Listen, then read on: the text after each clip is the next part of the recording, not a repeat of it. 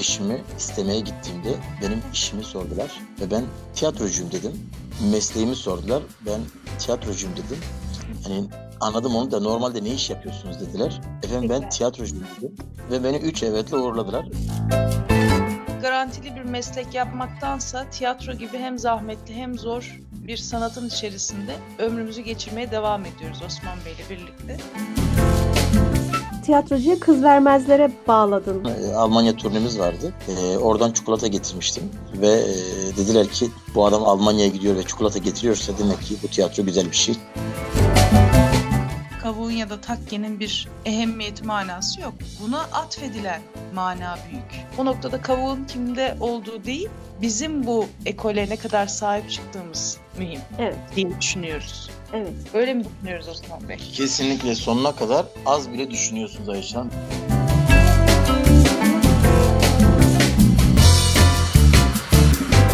Merhaba, Kültür Merkezi'ne hoş geldiniz. Ben Ümmü Atak. Takvimler 31 Ocak 2023'ü gösteriyor. Keyifli, çok keyifli. Fakat gerçekten keyifli bir sohbet için hazırsanız başlıyoruz. Konuklarımızı birazdan alacağız ama önce sizlerle birlikte kaybettiğimiz bazı önemli isimleri anmak istiyoruz. 28 Ocak'tan başlayalım mı? Bu tarihte 3 dikkat çekici ismi, musiki ve söz ustasını kaybetmişiz. Bunlardan ilki 28 Ocak 1953'te hayatını kaybeden Neyzen Tevfik.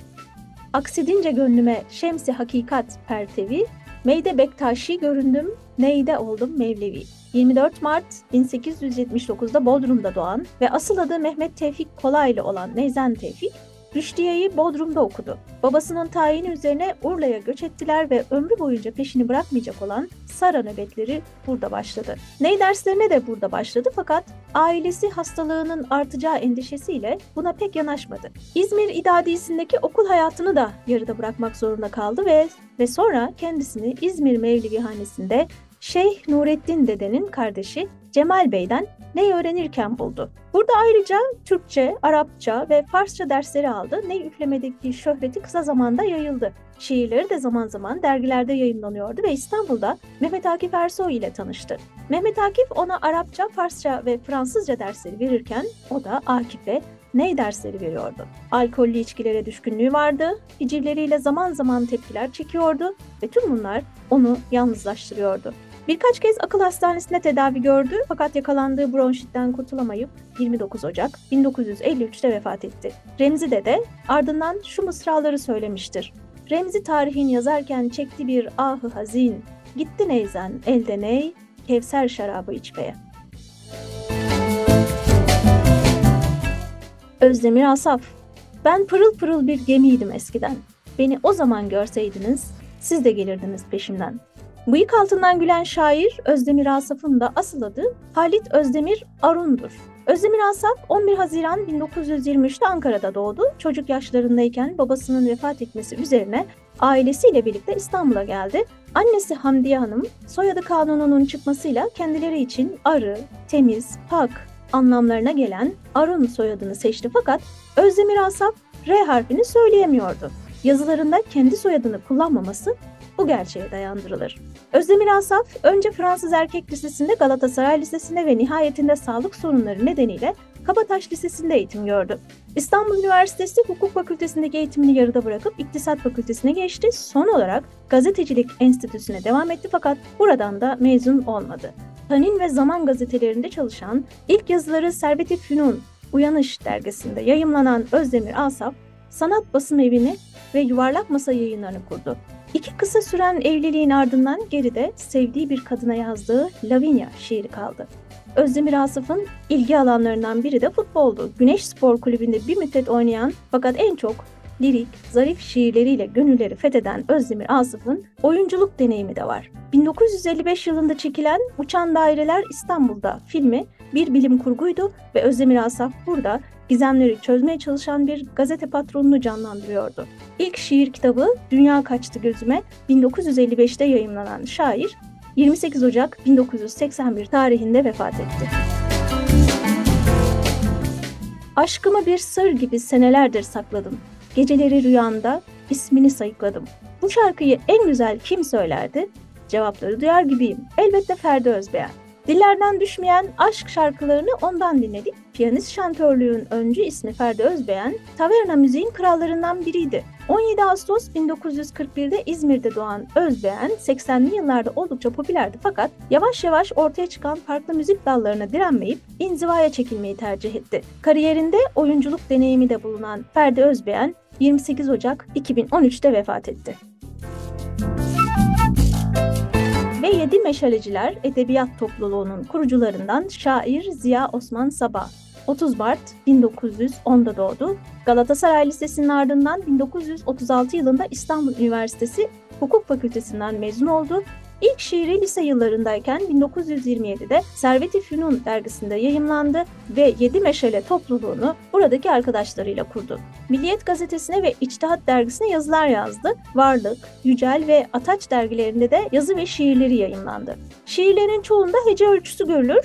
Batı nazım biçimlerini kullandığı şiirlerinin içeriğinde ise 19. yüzyıl edebiyatı anlayışı yansır. Şiirlerinde aile, çocukluk anıları, yoksullara karşı hassasiyet, küçük mutluluklar gibi konuları işledi. Hüzün şairi Ziya Osman Sabah 29 Ocak 1957'de İstanbul'da hayatını kaybetti. Ve İsmail Fenli Ertuğrul Osmanlı'nın son yıllarında ve Cumhuriyet döneminde yaşayan materyalist fikirlere karşı maneviyatçılığı savunan İsmail Fenli Ertuğrul 1855'te Bulgaristan Tırnova'da doğdu. Eğitimine medreseden başka Tırnova Rüştiyesi'ne devam etti. Arapça, Farsça ve İslami ilim dersleri aldı. Musahiplik yaptığı genç yaşlarında Cudi Efendi'den musiki dersleri almaya başladı. Osmanlı-Rus Savaşı sırasında 20 yaşındayken İstanbul'a geldi. Burada dil mektebine giderek 1886'da Fransızca bölümünden mezun oldu. Dürüstlüğü ve titizliğiyle tanınan İsmail Fenli Ertuğrul, 4. dereceden Mecidi ve 3. dereceden Osmanlı nişanlarına layık görüldü. Emekli olduktan sonra ilk eseri ve aynı zamanda ilk felsefi terimler sözlüğü Lügatçe-i Felsefeyi 1927'de yayımladı. Maddiyün mezhebinin izmihlali, Vahdedi Vücud ve Muhiddin Arabi ve küçük kitapta büyük mevzular gibi önemli eserlere imza attı. 200'den fazla şarkı, peşrev, semai ve saz semaisi besteledi. Bestelediği yürüyüş marşlarının bazılarını 1924'te Cumhurbaşkanlığına sundu. Beğenilen bu eserler askeri birliklerin bandolarına tavsiye edildi. İsmail Fenli 29 Ocak 1946'da İstanbul'da vefat etti. Vasiyeti üzerine evindeki 9050 ciltlik kütüphanesi Beyazıt Devlet Kütüphanesi'ne basılmamış eserleriyle bütün kitaplarının basım hakkı ise Darüşşafaka'ya bağışlandı.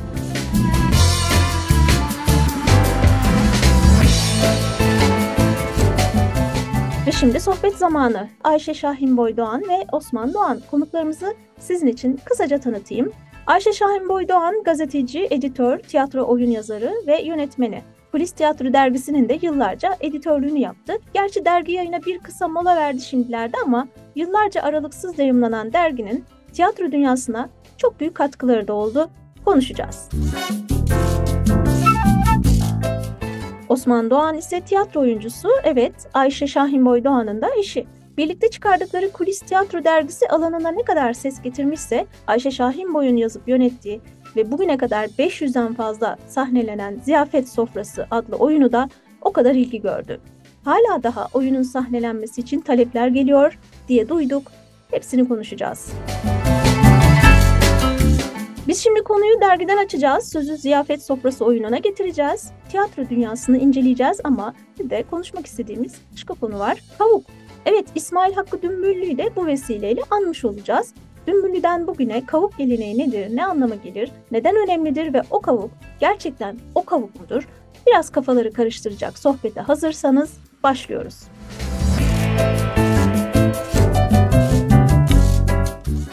Konuklarımız İstanbul'dan bağlanıyor. Hoş geldiniz. Hoş bulduk. O, hoş bulduk efendim, hoş bulduk. O zaman müsaadenizle ilk soruyu Ayşe Hanım'a sorabilir miyim Osman Bey? Buyurun bekliyorum. Aa tamam, buyurun bekliyorum. Buyurun. Ee, Kulis Tiyatro Dergisi dedik. Kulis Tiyatro Dergisi'nden biraz bahsedelim istiyorum ben. Yıllarca çıktı. Ne zamandan beri çıktı? Neden çıktı? Bize önce tiyatro derginizden bir bahsedebilir misin Ayşe? Ee, Kulis Tiyatro Dergisi 2014 yılının Kasım ayında ilk sayısını çıkarttı. Daha evet. önceden bir yıllık bir e, hazırlık sürecimiz oldu. Çünkü dergiyi çıkartma konusu konusunda istekli olsak da maddi anlamda herhangi bir sponsor destek bulamadık. Evet. Ee, o yüzden de bayağı bir işte hazırlığımız, sürecimiz devam etti ve en sonunda 2014 yılının Kasım Aralık ilk sayısı olarak, birinci sayısı olarak çıkarttık. Evet. Kulis Tiyatro Dergisi'nin çıkmasının sebebi Türk Tiyatro dergi yayıncılığı içerisinde genel kültür sanat okuyucusuna hitap eden bir yayının olmayışıydı. Yani genelde çıkan tiyatro dergileri daha çok tiyatro öğrencilerine, tiyatro akademisyenlerine hitap ediyordu ve genel kültür sanat izleyicisini de, seyircisini de içine alan, kapsayan, daha renkli, daha görsel ağırlıklı, bilgileri daha rahat okunabilecek ve tiyatro ile olan halkın arasında biraz daha bağ kuvvetlendirmek için amaçladığımız bir yayın oldu ve çok şükür o dili de o tarzda oturtturduk.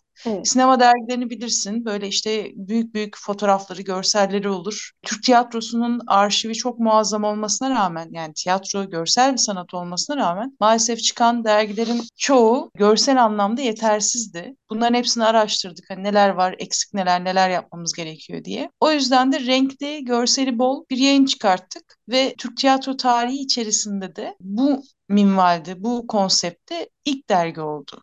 Kulis. Tiyatro Dergisi. Evet, yani tiyatro bölümüne genelde bir derginin ya da bir gazetenin kültür sanat sayfalarında bir yer ayrılır ama siz dediniz ki hayır, komple bir dergi çıkaralım. Hep- Evet ve e, arşivlik sayılar olmasını da önemsedik. Editoryal olarak özellikle evet, kapak konularınız. e, derginin işte görsel anlamda çıkan fotoğrafları, arşiv yani tiyatro, eski tiyatro oyunlarının fotoğrafları, ilk defa yayınlanan fotoğraflarını bastık. Hı hı. E, bilgi anlamında da hani hem rahat okunsun, gündelik dile de yakın ama aynı zamanda da bir 20-25 sene sonra işte bir araştırma yaptığında birisi Türk tiyatro tarihinin hem o dönem, o tarihlerde neler olduğunu hem de geçmiş döneme döküman anlamında da bir kayıt bırakmak istedik. O yüzden dergi bir magazin dergisi olmadı tiyatro anlamında. Çünkü niye bu magazin ifadesini vurguluyorum? Tiyatronun, bir tiyatro oyununun haberi olması için gazetelerde magazinel bir tarafının olması gerekiyor maalesef. Hı hı. Yani ya çok popüler bir oyuncusunun yer alması gerekiyor ya da e, farklı sahnelerinin olması gerekiyor ki gazetelerde haber değeri görebilsin. Polemik olsun. Polemik olsun yani birçok şeyi var ama sadece kaliteli bir tiyatro oyunu çıktığı için haber olan, haber yapılan çok fazla tiyatro oyunu yok. Böyle bir mecra da yoktu kulis tiyatroyu çıkarana kadar. Biz kulis tiyatro dergisinde sadece tiyatro konuştuk, kaliteli tiyatroyu konuştuk, tiyatro nasıl yapılır konuştuk. Tarzlarıyla, üsluplarıyla, yönetmenleriyle, oyun yazarlarıyla, oyuncularıyla, Türk tiyatro tarihi içerisinde biz neredeyiz, ne aşamadayız bunu hep tartıştık. Yani ikinci sayımızda Darül Bedai özel sayısı hazırladık. 1916'dan bugüne tiyatroda hangi yolu almışız, neleri alamamışız bunları oturduk, araştırdık, raporladık. Çok özel biyografiler çalıştık. Buna Hasan Aycanat'la ilgili mesela derli topla hazırlanan tek biyografi, Müşfik Kenter'le ilgili ve birçok sanatçıyla ilgili e, biyografiler hazırladık. Çolpan İlhan, Erol Günaydın, Evet. Suna Pek Uysal, birçok oyuncuyla ilgili biyografi hazırladık ve hazırladığımız biyografiler şöyle değildi. İşte şurada doğdu, şurada büyüdü, şu kadar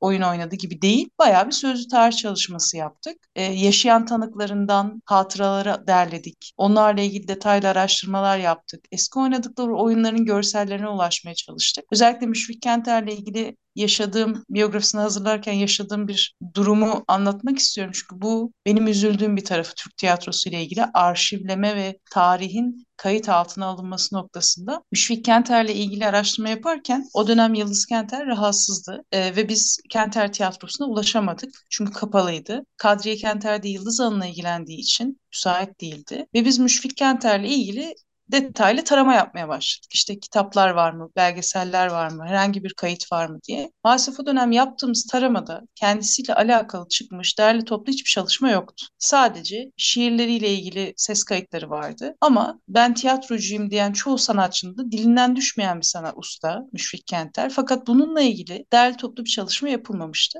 Ve o zaman daha da önemsedim yaptığımız biyografileri. Çünkü bizim hazırladığımız biyografiler gerçekten hem hayat hikayelerini hem tiyatro tecrübelerini aktarması noktasında hem de geçmişten günümüze yaşadığı süreç içerisindeki görsel fotoğraflarıyla önemli bir doküman oluşturdu. Ama tabii ki insan bunu araştırırken üzülüyor, yoruluyor. Çünkü önemsenmeyen bir taraf olmuş. Tarihe kayıt düştünüz. Bu çok kıymetli bunlar. Kıymeti peki bilindi mi? Nasıldı? Satıldı mı? Ne kadar abonesi vardı? Şimdi bunları Osman Bey'e soralım. hem imtiyaz sahibi olarak hem de derginin maddi anlamda ayakta kalması için gösterdiği üstün performanstan dolayı Osman'ın cevap vermesi gerekiyor buna. Çünkü o çok fazla kapı dolaştı ve kapılardan aldığı cevapları bizle paylaşabilir. Evet o üstün performansı bize özetleyebilir misiniz? Evet, o zaman soruyu ben tekrar alayım. Zor olmadı mı bunca yıl bir tiyatro dergisi çıkarmak? Evet, e, kötü günler için sakladığım bir 300-500 bin dolarımı o dönem bunu harca yedim. E, çok zor oldu. Tabii ben ilk çıkış noktam şuydu Ayşe Hanım'a dedim ki biz böyle bir dergi çıkarırsak bu ilk olacağı için bu anlamda bu konsepte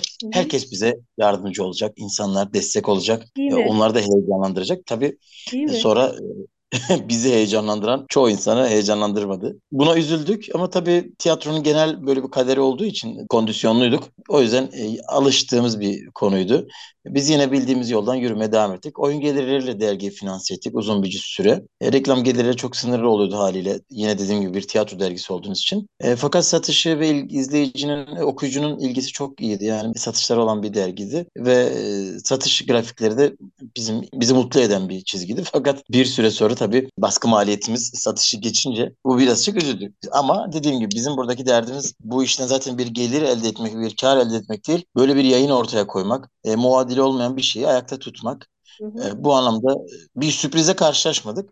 Karşılaşacağımız şeyleri Türkiye'de yayıncılığın zorluğunu bildiğimiz bir alan. Bir de Ayşe Hanım az önce dediği gibi yani haber olmanız için çok ciddi bir e, şey yapmanız lazım. Yani orada ya hakikaten bir olay olması lazım. Bir yangın, bir ne bileyim birinin başına bir şey gelmesi lazım. Veya oyuncunuzun Türkiye'nin bildiği, tanıdığı popüler yıldız oyunculardan birinin olması gerekiyor. Öteki kıymetli olup da haber olmayan birçok yayına, şey oyuna biz de ses e, olacağımızı ümit ederek yola çıktık. Ki olduk da Edirne'den, Hakkari'den, Malatya'dan, e, hatta Almanya'dan, e, farklı ülkelerden Türk tiyatrosuyla ilgili, Türk tiyatrocularla ilgili güzel haberler yaptık. Bir köprü vazifesini gördü.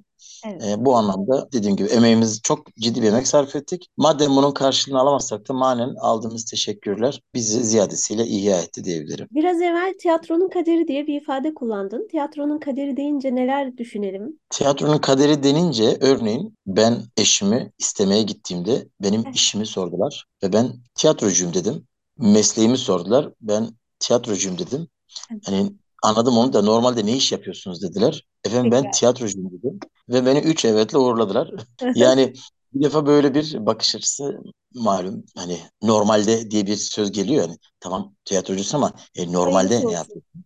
Evet, o yüzden e, aslında kader dediğimiz kısım burası. Tam an manasıyla endüstrileşememiş bir işimiz var. Bu anlamda da ikna yöntemiyle ilerliyoruz. Bakın bu güzel bir alan. Bu aynı zamanda bir sanat olduğu kadar bir iş. Me- meşgalemiz bu. Böyle bir zorluk şu an Türkiye'deki, belki dünyanın birçok ülkesinde vardır ama bizde tabii daha ziyadesiyle e, hissedilen bir durum. Bu anlamda bu bizim kaderimiz. Bu arada tiyatrocuya kız vermezlere bağladın. Ben çünkü o gün kız istemeye gittiğimiz dönem e, Almanya turnemiz vardı. E, oradan çikolata getirmiştim ve e, dediler ki bu adam Almanya'ya gidiyor ve çikolata getiriyorsa demek ki bu tiyatro güzel bir şey. Evet, Biz en iyisi evet. kızı verelim dediler. Üzerimdeki bütün algıları yıktım. Tabii biraz bunda Nuskan Akırlar'ın da etkisi oldu. Bunu da Evet, belirtmek umarım evet umarım bu yayını dinleyen bekar gençlerimize de ilham verirsin bu noktada. Yani artık Lindor var. Ee, Çok markaya girdik ama gerçekten mübareği ısırdınız. O çikolata ağzınıza dağılıyor şimdi. Şimdi tiyatro tiyatroya ilgi konusunda mesela bugün için ne düşünüyorsun? Şimdi bakıyoruz eee,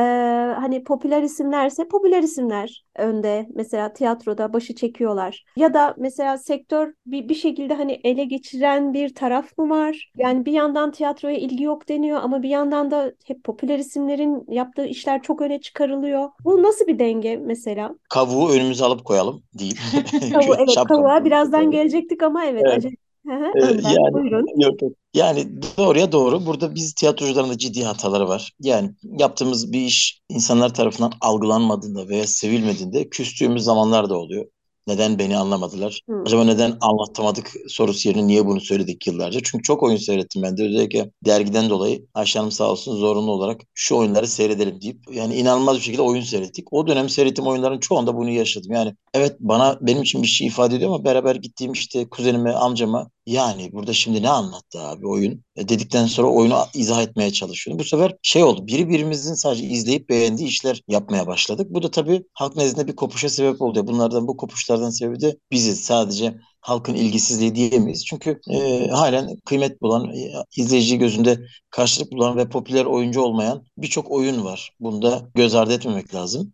Hı hı. Ki bizim de ekip olarak halihazırda oynadığımız Ziyafet Sofrası 9 sezondur. Bu sene 9. yıl. E, 508 defa oyun oynandı. Bu podcast yayınlanacak kaç olacak bilmiyorum. Ne ne dinlendiğinde. E şimdi bu güzel bir kıymet. İnsanlar biliyor kulaktan kulağa dolaşıyor. Ha burada sadece ya halkımız tiyatroya karşı ilgisiz cümlesi biraz e, haksız bir eleştiri olur. Evet böyle bir ön yargı yok mu? Var. Yeşilçam'dan gelen bir alışkanlık belki sanatçıların yaşadığı marjinal durumlar vesaire ne derseniz deyin. E, izle, halk nezdinde e, Türk izleyicisinde böyle bir ön yargı var. Ama bunda bizim de biz tiyatrocuların da emeği var maalesef. Ama son yıllarda bu toparlandı biraz daha. Pandemi öncesi ve pandemi sonrasında özellikle bir 3 senedir, 4 senedir e, şöyle bir dönüş oldu. Edison, Nevra Serezli, Şener Şen gibi usta isimler, usta oyuncular, eskiden de halkın takdirini ve beğenisini kazanmış oyuncular sahnelere döndü. Yani hı Nevra Serezli zaten tiyatro kökenliydi, Şener evet. Şen de öyle. Ama Edison ilk defa bir tiyatro oyununda oynadı. Yine Ozan Güven yıllar sonra sahneye döndü. Birçok televizyonda, sinemada izlediğimiz popüler oyuncu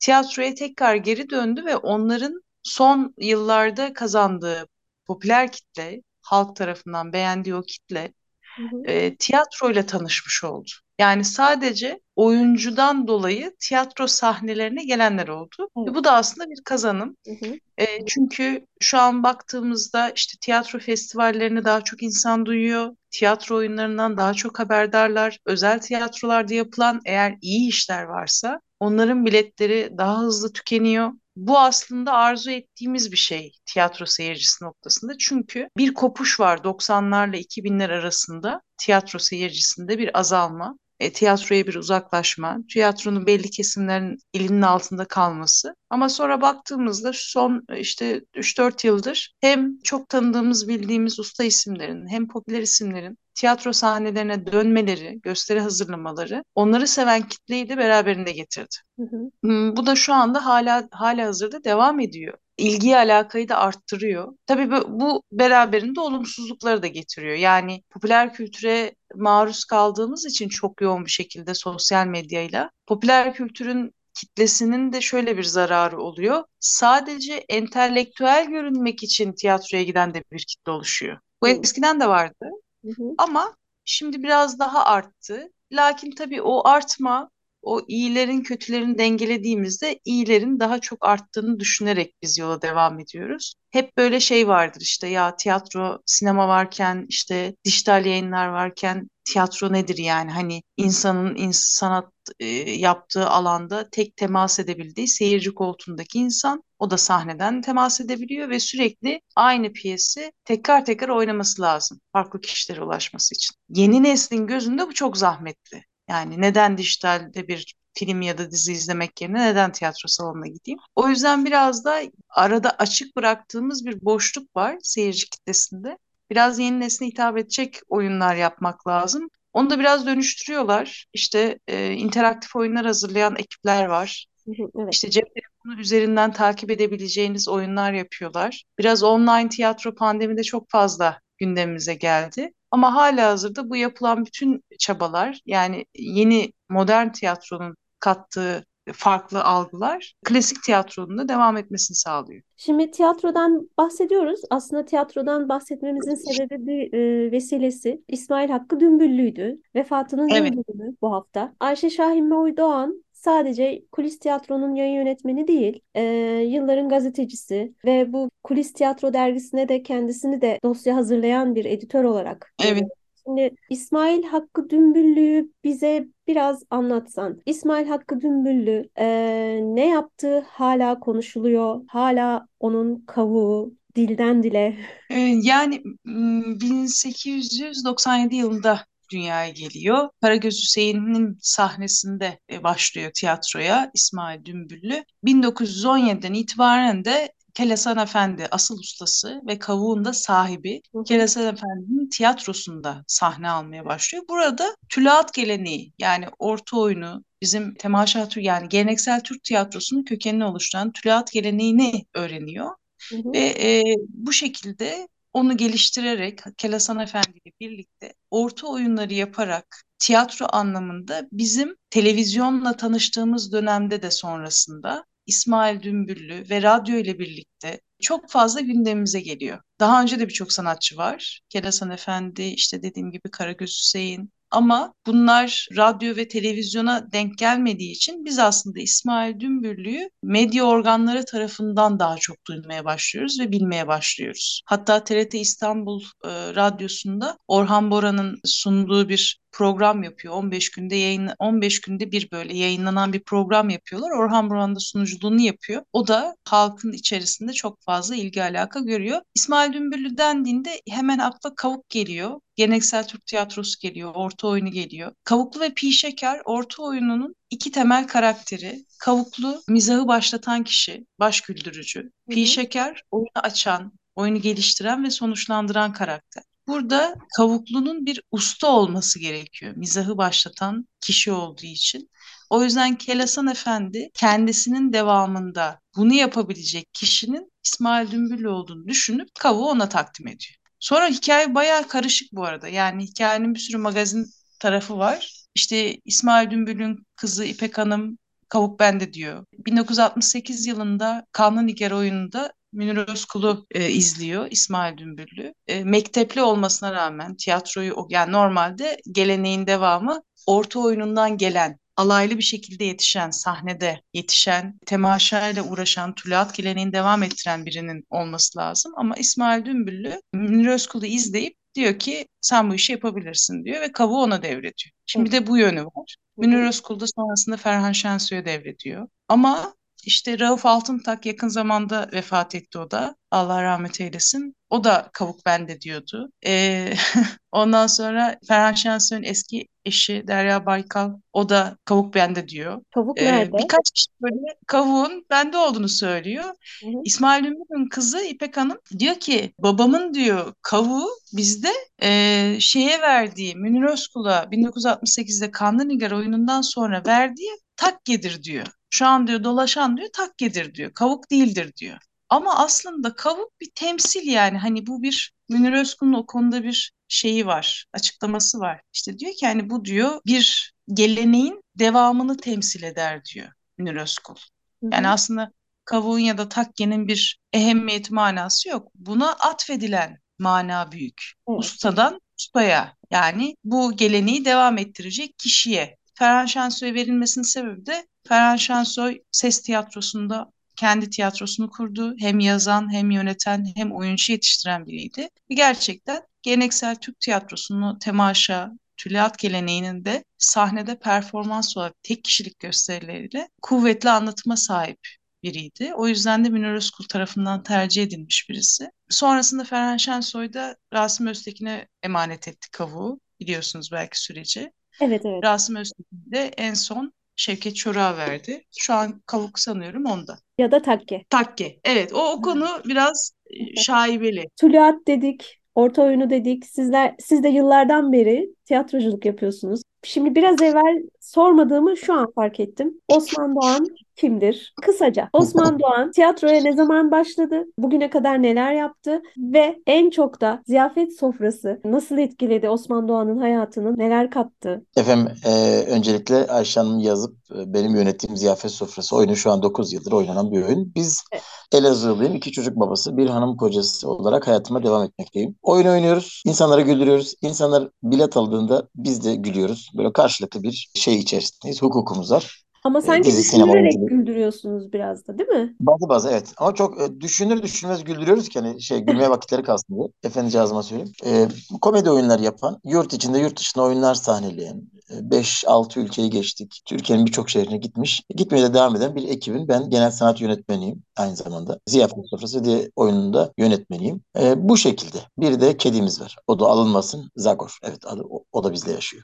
Evet, Zagor. Ee, şimdi klasik bir tiyatro eğitimi aldın. İlk oynadığın oyun bir Shakespeare oyunuydu ama sen geleneksel tiyatronun kendi temaşa karakterlerini tercih ettin. Ve e, ziyafet sofrasını yönetirken aslında tülaat geleneğini de devam ettirmiş oldun. İzleyenler bilirler, izledik, gördük. Ziyafet sofrasında iki ana karakter var ve bunlar bize Kavuklu ile Pişekar'ı anımsatıyor. İsmail Dümbüllü'nün Kel Hasan Efendi ile başlattığı tuluat geleneğine kendini ne kadar yakın hissediyorsun diye sorabilir miyim? Öncelikle bu bilinçli bir tercih tabii ki çünkü kendi geleneksel kodlarımızdan hareket ederek oyunlar yapmaya çalışıyoruz. Fakat bunun dışında yaptığımız çalışmalar da var. Fakat şöyle bir itirafta bulunayım. Bu şekilde yapmış olduğumuz oyun olan Ziyafet Sofrası oyunu şu an Türkiye'de de ilk 10 e, oyun içerisinde oynanma sayısı ve devam eden oyunlar içerisinde söylüyorum. Böylesi büyük bir rekora, büyük bir sayıya ulaştı. Bu da aslında Türk toplumunun kodlarına uygun oyunlar yaptığınızda nedenli karşılık bulabildiğimizin bir göstergesi. 500 küsür defa oynandı, oynanmaya devam ediyor bu oyun. Kavuğa gelince tabii ki ciddi sembolik bir değeri var. Bizler için çok kıymetli. İnşallah bir gün döner dolaşır ben ölmeden o kavuk bana da gelir diye ümit ediyorum. E, pusuda bekliyorum yani. Fakat e, son kavuğun gittiği e, Şevket e, Bey, Şevket Çoruk Bey bu anlamda bence çok doğru bir tercih olmadı ki kendisi de çok fazla sahiplendiğini görmedim. Evet güzel bir şey oldu, devir oldu ama doğru bir adres oldu mu? Bunun o geleneksel kodlarına uygun zaten bir devir olmadığını kendileri de ifade ediyor. Çok fazla tiyatroyla anılan bir isim değil Şevket Bey. Şu 4-5 yıllık ya 6-7 yıllık bir mazisi var baba sahnenin. Ondan önce de bir mağara adamı mıydı? Öyle bir tek kişilik bir gösterisi vardı. Hani bu iş için o geleneksel kültürden yetişmiş olması gerekiyor. Medahlık geleneğini önemseyen, e, bunu kendine şiar edinen birinin olması gerekiyordu ki basın açıklamasını dahi kağıttan okuyarak yapması zaten başlar başlamaz bu işin en büyük offside olmuştu. Hı hı. Açıkçası üzüldük tabii takdir Onların diyecek bir şey yok ama bize sorsalar daha hak eden, buna daha uygun, belki popüler değil, belki tweetleriyle çok da meşhur, polemik yaratmayan. Adeta daha... Osman Doğan. Yani neredeyse bir bıyıklı ve Elazığlı bir adama gitseydi. Evet. Demediğim kaldı. Ee, yani Şevket Bey hayırlı uğurlu olsun. İnşallah hakkını verir ama dediğim gibi kavuk kendine geçtikten sonra da biz yine halen onu arka sokaklardan takip ediyoruz. Bitmeyen dizimiz Arka Sokaklar. Orada veda etti. Etti mi? Allah rahmet eylesin. Bak hmm. ben en son demek orada bir şey olmuşum bırakmışım. E, geleneksel Türk tiyatrosu yıllarca konservatuarlarda bile okutulmadı. Geleneksel Türk tiyatrosu dersi yoktu. Yakın zamana kadar konservatuarlarda böyle bir ders, böyle bir konu, tema işlenmiyordu. Biz geleneksel Türk tiyatrosunu yine Erol Günaydın gibi, Münir Özkul gibi insanlardan duyduk. TRT hmm. sayesinde, TRT eski kayıtları sayesinde. Hmm. Yani biz direkler arasında orta oyunu izleyen bir nesil değildik. Bu gösterilmedi de insanlara. Ferhan Şensoy'a kavuk verildi ama e, kavuğun devamında Ferhan Şensoy bize o eski geleneğin devam ettirdiğini gösteren bir şey yapmadı. Politik tiyatro yaptı. İşte bu noktada baktığında aslında Münir sonrası politik tiyatro yapan kişilerin eline geçtiğini görüyorum ben. Yani Ferhan Şensoy da politik tiyatro yaptı. Yine Şevket Çoruk da aynı şekilde politik tiyatro yapıyor. Yani geleneksel Türk tiyatrosunu kuşaktan kuşağa aktarmaktan ziyade daha çok kendileri siyasi dillerini sahne üzerinden, siyasi görüşlerini sahne üzerinden anlatan bir tarza sahip. Bu söylediklerinden şöyle bir sonuç mu çıkıyor o zaman? Osman Doğan az evvel değindiğin manada politik tiyatro yapmadığı sürece kavuğa kavuşamayacak. Ne dersin Osman Doğan?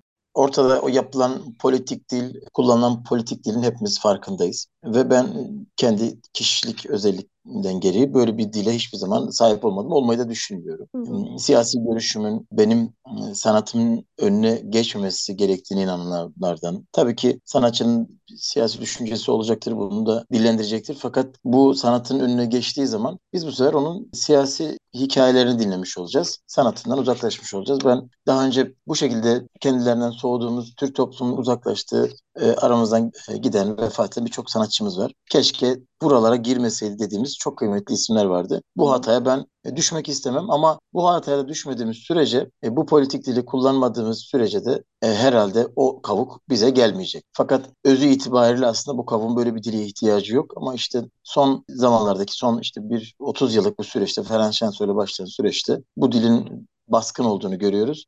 Muhtemelen Kavuk bundan sonra da yine Twitter'da polemik yaratabilen isimlere gidecek diye e, tahmin ediyorum. Yani bize gelmesi, bize uğraması çok zor. Evet. Ama Allah'tan ümit kesilmez. Allah'tan ümit kesilmez. Evet. Hayırlısı olsun diyelim o zaman Osman Bey. Sağ olasınız.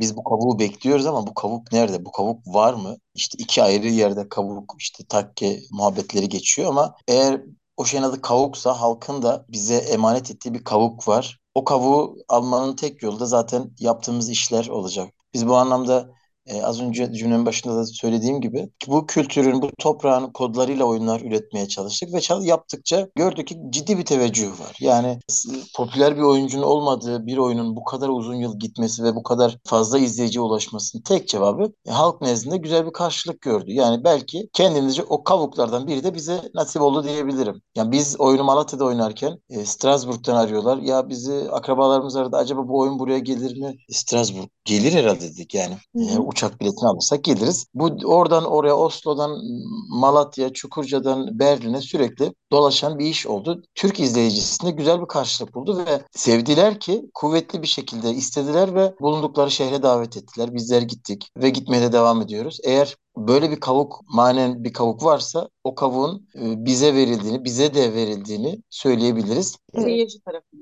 Seyirci tarafından, evet dış güçler değil seyirci tarafından. Çünkü aslında geleneksel Türk tiyatrosunda karakterlerin takdiri halkın elinde. Hı hı. Halkın elinde. Yani sahnedeki ustanın performansını takdir edecek kişi halk. O noktada halkın takdirini aldığın için Evet, e, güzel söylediniz. Halkın takdirini aldığımızı ümit ediyoruz. Şu anki gidişatta ta, e, o takkenin, o kavuğun bir süre daha bizde kalacağının işareti. İnşallah o kavuğu elimizden düşürmeden o e, ilgiyi arttırarak yolumuza devam edeceğiz. Garantili bir meslek yapmaktansa tiyatro gibi hem zahmetli hem zor bir sanatın içerisinde ömrümüzü geçirmeye devam ediyoruz Osman Bey ile birlikte. Hı hı. Ve ömrümüzü geçirirken de halkın algılayabileceği, anlayabileceği, bizle beraber sahnede eğlenebileceği, ailecek izleyebileceği komedi oyunları, mizah oyunları yapmaya çalışıyoruz. Hı hı. O yüzden de geleneksel Türk tiyatrosuyla birbirini bağlayan, hiçbir set olmadan klasik Batı tiyatrosu gibi bir sahne üzerinden değil, tamamen bir meydandan halka ulaşan geleneksel Türk tiyatrosunun orta oyununun ruhunu, o mizahını, o ince esprili mizahını devam ettirecek metinler, yeni metinler yazmak istiyoruz ve insanlarla buluşturmak istiyoruz. Hem Türkiye'deki seyircimizle hem yurt dışındaki Türklerle, dünya Müslümanlarıyla buluşturmak istiyoruz. Hı hı. O noktada da İsmail Dümbüllü ve onun ekolü bizim için güzel bir yol gösterici. Ama biz bunun üzerine ne katabiliriz, ne koyabiliriz? Yeniliklere nasıl daha kendi modern tiyatro içerisinde, geleneksel Türk tiyatrosunun içerisinde nasıl yenilikler katabiliriz? Buna kafa yoruyoruz. O noktada kavuğun kimde olduğu değil,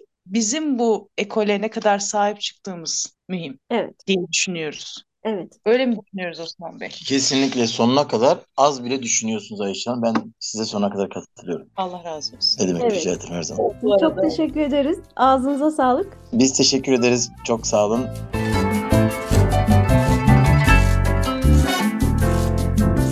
Ve programı kapatmadan önce küçük bir hatırlatma. Karanlıkta Bir Sada, Kani Karaca sergisi açıldı. Nerede açıldı? İstanbul'da. Türk musikisinin icracısı Hafız, Mevlidhan ve ses sanatkarı Kani Karaca adına açılan sergi Fatih Belediyesi tarafından Nusret Çolpan Sanat Galerisi'nde sanatseverleri bekliyor. 28 Nisan'a kadar ziyarete açık olan sergide Kani Karaca'nın kendi ifadeleriyle hayat hikayesi yer aldığı gibi hakkında söylenenler, yazılıp çizilenler, bugüne kadar hiç yayınlanmamış ve tespit edilebilen plak, CD ve kasetler kendisine ait çeşitli özel eşyaları ve fotoğraflar yer alıyor.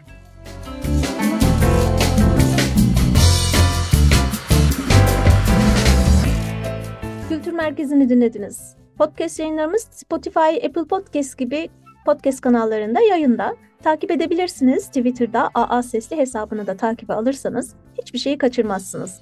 Görüşmek üzere.